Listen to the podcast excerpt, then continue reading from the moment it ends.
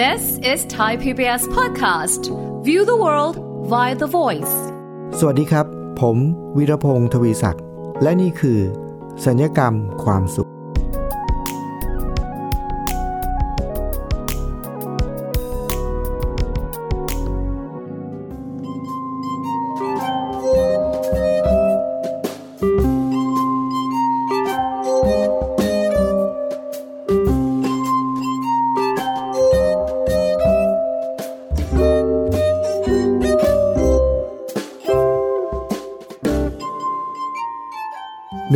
คำพูดที่ผมพูดเป็นประจำเลยนะครับคุณผู้ฟัง ผมเชื่อว่าคุณผู้ฟังหลายท่านก็อาจจะพูดแบบนี้เหมือนผมเลยครับ ทุกครั้งเวลาที่เราขับรถเข้าไปที่ปั๊มน้ำมันครับ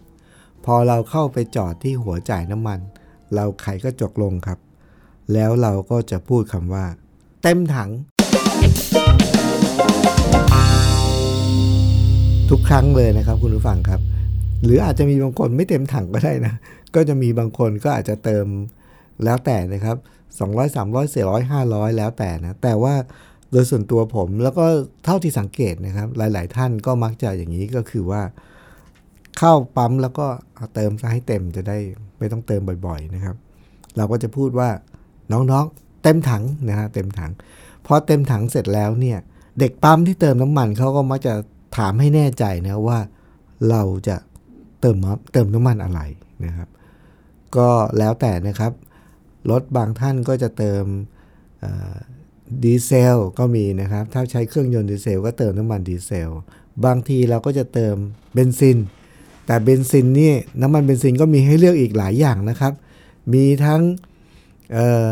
แก๊สโซฮอลมีทั้ง 95 มีทั้งโอเต็มไปหมดนะครับ แล้วก็สมัยนี้เนี่ยก็ยังมีรถ ที่ไม่ได้เติมน้ำมันนะไฟฟ้าก็เหมือนกันนะครับก็เติมไฟฟ้าก็ใช้ขับเคลื่อนด้วยไฟฟ้าคุณฟังครับตอนนี้เรายังอยู่ในรายการสัญญกรรมความสุขจะเป็นซีรีส์ที่ชื่อว่าโชเฟอร์นะครับคือเรื่องของการขับรถ แต่ว่าวันนี้เป็นโชเฟอร์ตอนที่มีชื่อว่าเต็มถัง คือ ผมอยากจะมาแบ่งปันมุมมองของการเป็นโชเฟอร์ขับรถ ในมิติของการที่เราขับรถ รถเราต้องขับเคลื่อน เครื่องยนต์เราต้องขับเคลื่อนด้วยพลังงาน ซึ่งมีหลากหลาย อย่างที่ผมบอกแล้วมีทั้งน้ำมันสมัยนี้มีทั้งไฟฟ้า มีทั้งไฮโดรเจนใช่ไหมครับ แล้วก็เห็นบอกว่ามีข่าวบอกว่า เติมเติมน้ำเปล่าก็ได้นะครับ หรือสารพัดนะคือเทคโนโลยีก็จะพัฒนาไปเรื่อยๆ แต่ว่าแน่นอนครับ เครื่องยนต์จะต้องขับเคลื่อน พลังงานเนี่ยต้องมาจากพลังงานบางอย่าง ไม่ว่าจะเป็นน้ำมันพลังงาน มีรถยนต์ที่ขับเคลื่อนด้วยพลังงานลมหรือเปล่าก็ไม่รู้นะฮะหรือด้วยไอ้น้ำอะไอ้น้ำนี่มีนะสมัยก่อนแรกเริ่มนี่ใช้พลังงานไอ้น้ำในการขับเคลื่อนเครื่องยนต์เลยนะครับ แล้วก็จนปัจจุบันนี้ก็อย่างที่ทราบกันอยู่ก็เป็นยุคของไฟฟ้าก็รถยนต์ไฟฟ้า พลังงานแต่ละอย่างในการขับเคลื่อนเครื่องยนต์เนี่ยครับ มันมีทั้งข้อดีและข้อเสีย เร็วๆนี้เนี่ยผมก็สนใจรถไฟฟ้านะเพราะมีความรู้สึกว่ามันที่ชอบรถไฟฟ้าก็คือรู้สึกว่ามันเงียบดีนะเสียงมันเงียบมาก แล้วก็เราก็สามารถที่จะไม่ต้องไปเติมที่ปั๊มนะ จอดรถที่บ้านก็เสียบปลั๊กได้เลยนะแต่ว่ามันก็มีข้อเสีย ยกตัวอย่างเช่นอะไรอย่างเช่น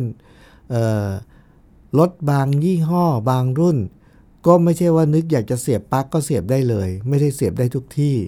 บางทีมันจะต้องมีอะแดปเตอร์หรืออะไรก็ตามทีนะครับ ก็ไม่ได้ และอีกอย่างก็คือ รถที่เติมน้ำมันเนี่ยครับคุณผู้ฟัง น้ำมันบดเราก็เจอปั๊มเราก็ก็เติมเลยนะฮะจะมีหลายยี่ห้อ ปั๊มปั๊มน้ำมันนี่มีตลอดทางถ้าเราขับรถไปต่างจังหวัดเนี่ยเราก็เติมเติมได้ตลอดทาง แต่รถไฟฟ้านี่อ๋อยังมีอีกอย่างรถแก๊สเนี่ยเติมแก๊สเมื่อกี้ลืมพูดถึงแก๊สนะแก๊สก็หาเติมยากกว่าน้ำมันหน่อยหนึ่งนะไฟฟ้าตอนนี้ปั๊มหรือสถานีที่เติมไฟฟ้าให้กับรถยนต์ไฟฟ้าก็ยังมีไม่ค่อยกระจายทั่วเท่าไหร่ เพราะฉะนั้นมันก็จะมีเครื่องเงียบก็จริงนะครับ แต่อาจจะประหยัดกว่าด้วย แต่ว่าจุด ที่เราจะเติมไฟก็หายากกว่า แล้วก็การเติมไฟให้เต็มแต่ละครั้ง ก็จะขับได้สมมุตินะครับว่ามีรถยี่ห้อหนึ่งที่ผมไปดูนะครับ ชาร์จไฟ 6 ชั่วโมง เต็มก็วิ่งได้ประมาณ 200 กิโลเมตรอย่างเงี้ยนะก็หมายความว่าอะไรครับ 200 กิโลเมตร ถ้าเราไป 100 กับ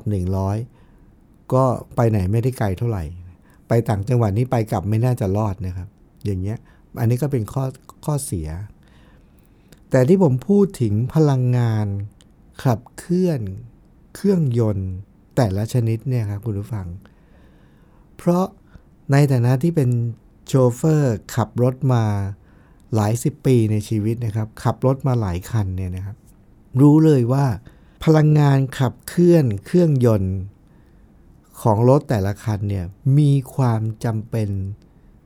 มาก ถ้ารถไม่มีน้ำมันนี่ก็ จบข่าวนะครับ เคยมีอยู่ครั้งหนึ่งที่ผมขับรถไปแล้วก็ตอนนั้นเนี่ยตอนเช้าขึ้นมาเนี่ย ผมจะต้องขับรถไปต่างจังหวัด แต่ว่าตอนกลางคืนเราก็จะน่าจะเติมน้ำมันซะให้เต็มถังให้เรียบร้อยใช่ไหมครับ แต่ปรากฏว่าวันนั้นเนี่ยเป็นช่วงที่เป็นเคอร์ฟิวนะครับ ตอนกลางคืนเนี่ยปั๊มน้ำมันเขาก็จะปิด แล้วเรากลับมาบ้านเนี่ยก็ไม่ทันเคอร์ฟิวนะก็คือว่ามันไม่ทัน ก็เลยต้องไปเติม เดี๋ยวไปเติมพรุ่งนี้เช้านะครับ แต่ปรากฏว่า พอเช้ามาเนี่ยเราก็เริ่มเดินทางเลย แล้วตอนที่ออกเนี่ยมันเช้ามาก ปั๊มน้ำมันก็ยังไม่เปิดอีกนะฮะก็ก็ต้องขับไปเรื่อยๆ โดยที่มีน้ำมันน้อยนะน้ำมันก็ไม่เท่าไหร่ ขับไปเรื่อยๆ ก็เดี๋ยวบอกว่าเดี๋ยวไปเจอปั๊มข้างหน้า ปั๊มแรกเราเราก็จะเติมเลย แต่ปรากฏว่าเส้นทางที่ไปในวันนั้นเนี่ยครับคุณผู้ฟัง ปั๊มมันไม่ค่อยมีนะครับก็คือขับไปเนี่ยแทบไม่เจอปั๊มเลย แล้วเครื่องมันก็โชว์ว่า คุณวิ่งได้อีกแค่10กิโลเมตรอย่างเงี้ยนะครับ พอไปถึงปุ๊บเข็มที่สัญญาณเตือนของน้ำมันเนี่ยครับ พอมันลงมาสุดแล้วเนี่ย มันก็จะเตือนจะมีสีไฟแดงเตือน ไฟแดงก็ขึ้นแล้วครับคุณผู้ฟัง ก็ยังไม่เจอปั๊มอีกนะขับไปก็จะลุ้นไปว่าเราจะเราจะเจอปั๊มไหมเนี่ย แล้วถ้าเกิดว่าเราไม่เจอปั๊มแล้วเราทำไง ตอนนี้ไฟแดงแล้วตามตามทฤษฎีก็บอกว่าถ้าไฟมันแดงแล้ว มันก็ยังวิ่งได้อีกประมาณหนึ่ง แต่คุณฟังนึกสถานการณ์ออกไหมครับว่า ถ้าเราขับรถอยู่ในสภาวะแบบนั้นนะครับ จะเกิดอะไรขึ้นครับ โอ้โห เหงื่อแตกลุ้นนะครับ ก็ใช้สารพัดวิธีนะครับ ปิดแอร์เปิดกระจกทำทำทุกอย่างเพื่อให้ประหยัดน้ำมันที่สุดนะถ้ารถไปตายกลางทางนะครับ แล้วถ้าเป็นตายกลางทางแล้วในที่เปลี่ยวด้วยนะหรือไปตายกลางทางในที่เปลี่ยว แล้วตอนหนึ่งคืนด้วยนี่โอ้โห นึกไม่ออกเลยนะครับ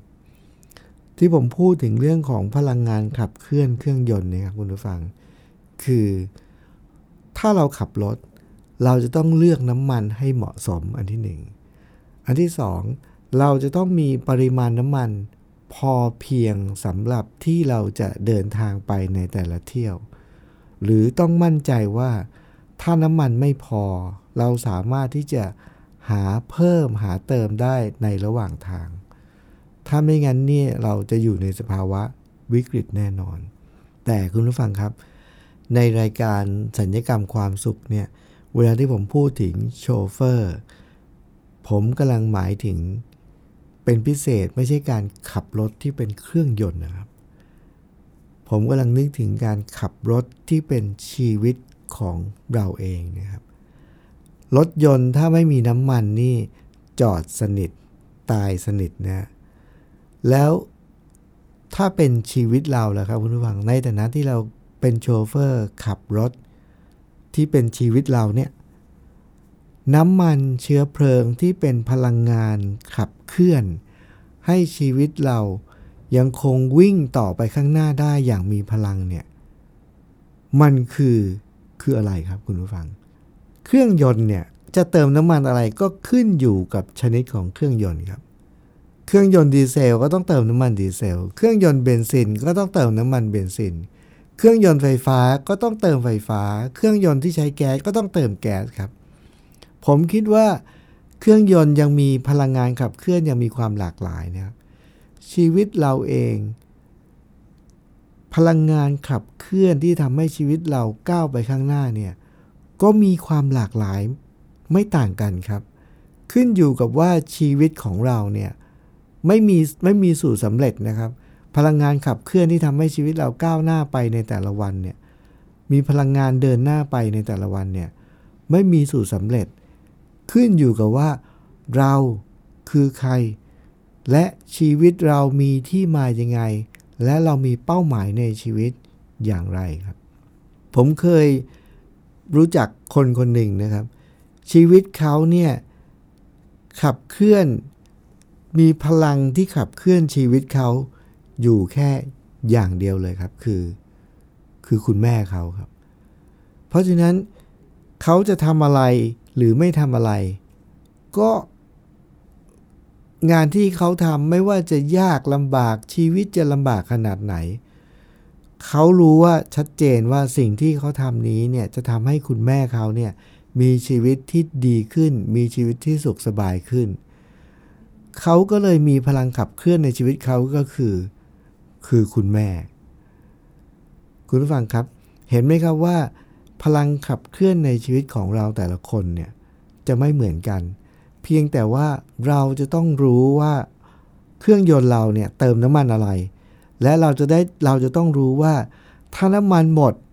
แล้วเราจะไปเติมที่ไหน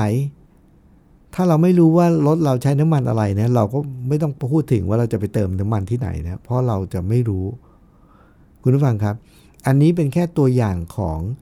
พลังขับเคลื่อนอย่างหนึ่งของคนคนหนึ่งนะครับ คือคุณแม่เขา แต่คุณผู้ฟังครับ เดี๋ยวเรามาดูช่วงหน้าว่า จะเกิดอะไรขึ้นครับ ถ้าเราไม่รู้จักเครื่องยนต์เราดีพอ และเราไม่รู้ว่ารถเราเติมน้ำมันอะไร และจะเกิดอะไรขึ้นครับ ถ้าเรารู้ว่าเราเติมน้ำมันอะไร แต่ เราไม่เจอปั๊มที่เราจะเติมน้ำมันชนิดนั้น ชีวิตเราจะเป็นยังไง เดี๋ยวเรามาพบช่วงหน้านะครับ ช่วงนี้เดี๋ยวเราพักฟังเพลงสักครู่ครับ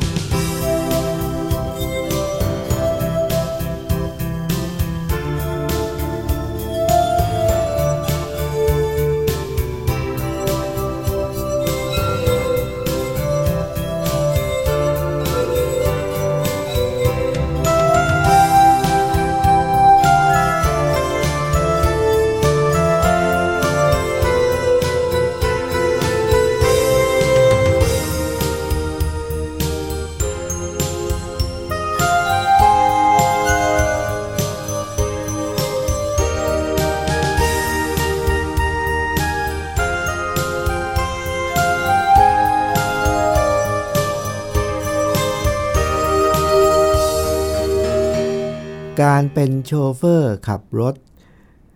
ขับรถที่เป็นเครื่องยนต์ครับ ต้องรู้ว่ารถเราใช้น้ำมันอะไร แล้วต้องให้มีน้ำมันเต็มถังเสมอครับ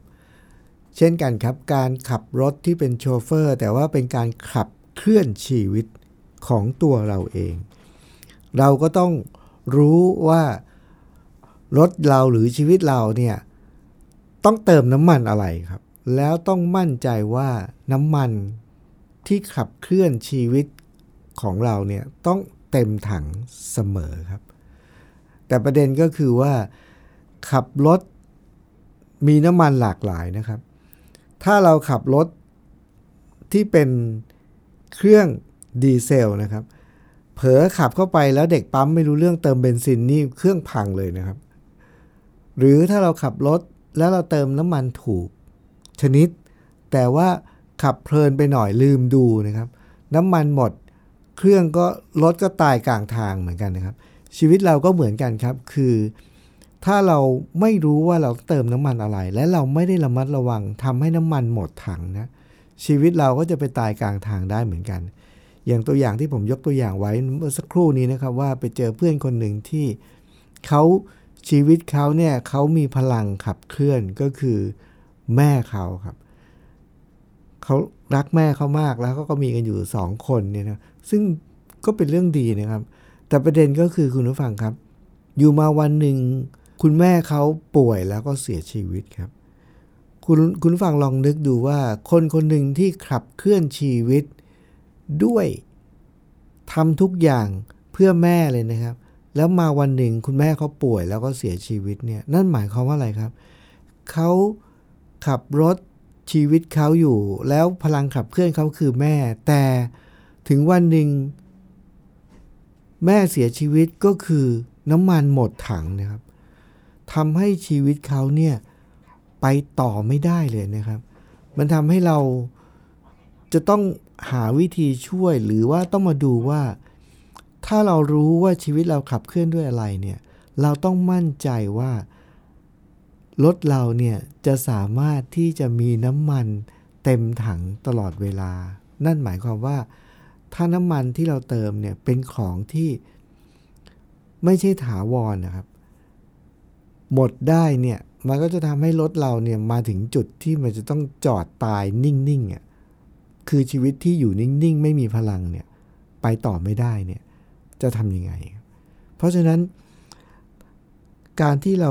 ขับรถเราจะเป็นโชเฟอร์ขับเคลื่อนชีวิตของตัวเราเองเนี่ยเราก็ต้องมั่นใจว่า พลังงานที่จะขับเคลื่อนชีวิตเราเนี่ยเป็นพลังงานที่เป็นพลังงานของจริง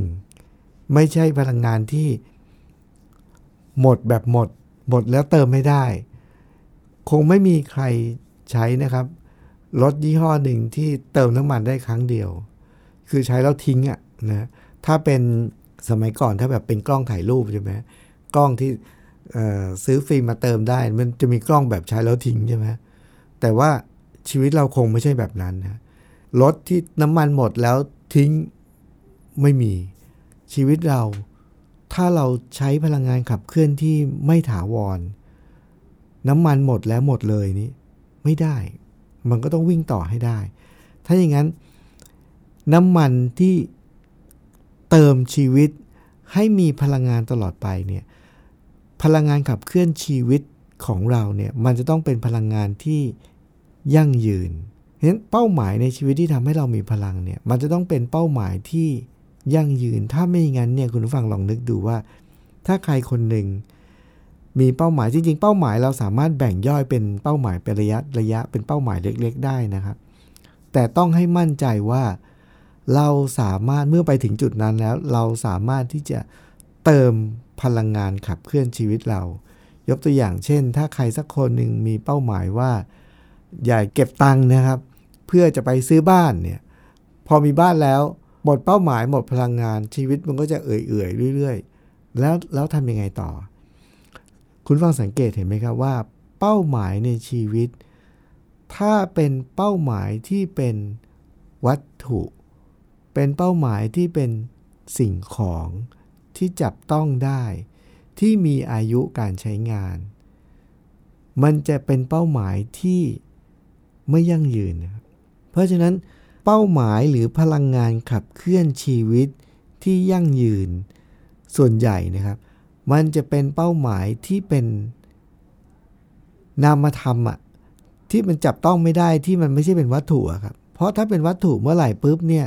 มันต้องมีการหมดอายุ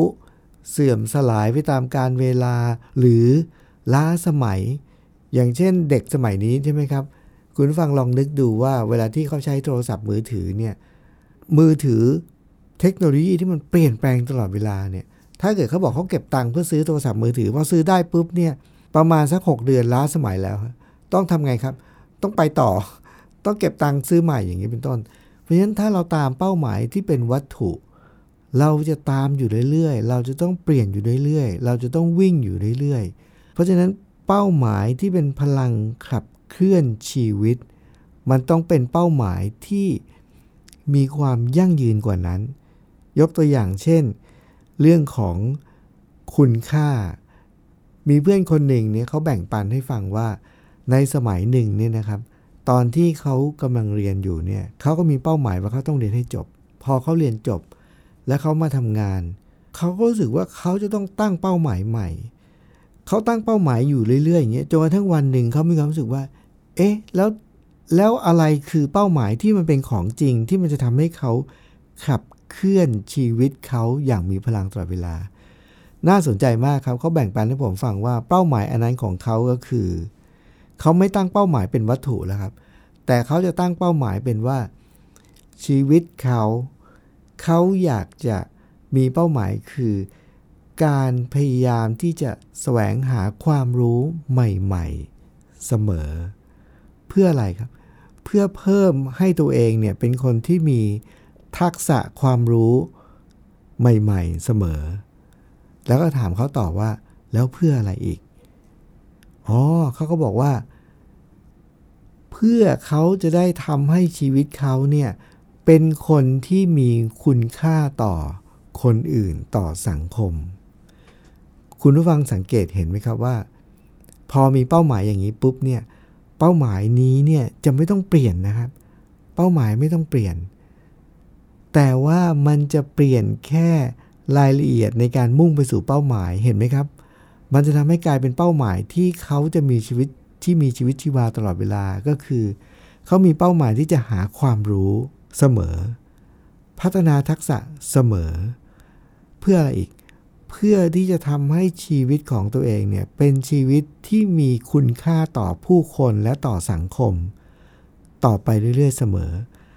เป้าหมายเนี้ยมันจะทำให้ชีวิตเขาเนี่ยมีพลังขับเคลื่อนตลอดเวลา แล้วคุณคุณฟังลองนึกดูว่าถ้ามีคนคนหนึ่งที่ชอบแสวงหาความรู้ เพื่อพัฒนาทักษะเพื่อ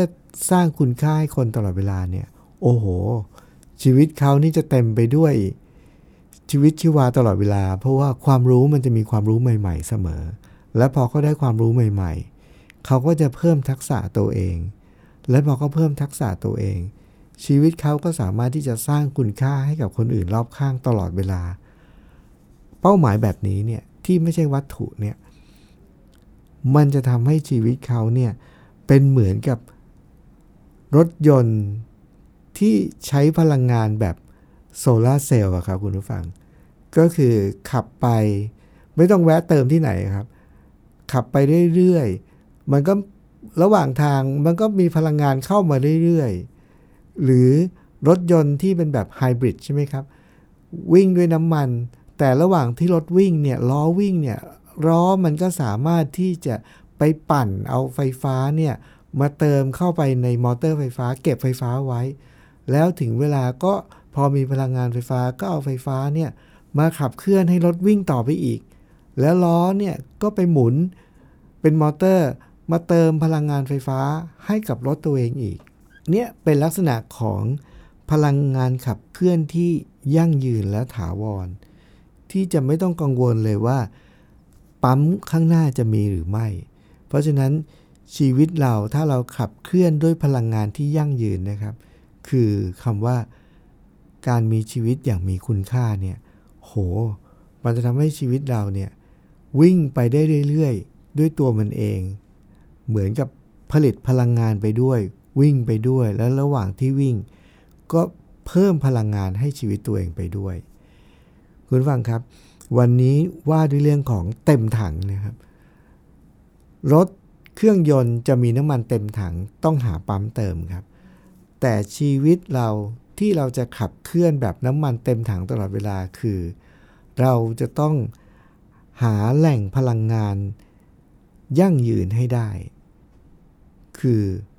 ชีวิตมนุษย์เนี่ยคือคำว่าคุณค่านี่แหละ จะทำให้เรามีชีวิตที่มีพลังงานอย่างยั่งยืนแล้วก็ถาวร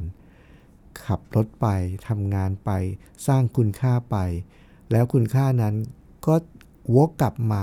เติมเต็มให้กับชีวิตเรา แล้วก็ทำให้เรามีพลังงานขับเคลื่อนตลอดเวลา คุณผู้ฟังครับ รายการสัญญกรรมความสุขในซีรีส์ที่มีชื่อว่าโชเฟอร์นะครับ คุณฟังจะพบกับแง่คิดและมุมมองที่ทำให้ชีวิตเรามีความสุขมากขึ้น และมีความทุกข์น้อยลง ได้อย่างนี้เป็นประจำนะครับ วันนี้ผมวีรพงศ์ทวีศักดิ์ลาไปก่อนครับ สวัสดีครับ ติดตามรายการได้ที่ www.thaipbspodcast.com แอปพลิเคชัน Thai PBS Podcast หรือฟังผ่านแอปพลิเคชัน Podcast ของ iOS Google Podcast Android Podbean SoundCloud และ Spotify ติดตามความเคลื่อนไหวของรายการและแสดงความคิดเห็น โดยกดถูกใจที่ facebook.com/thaipbspodcast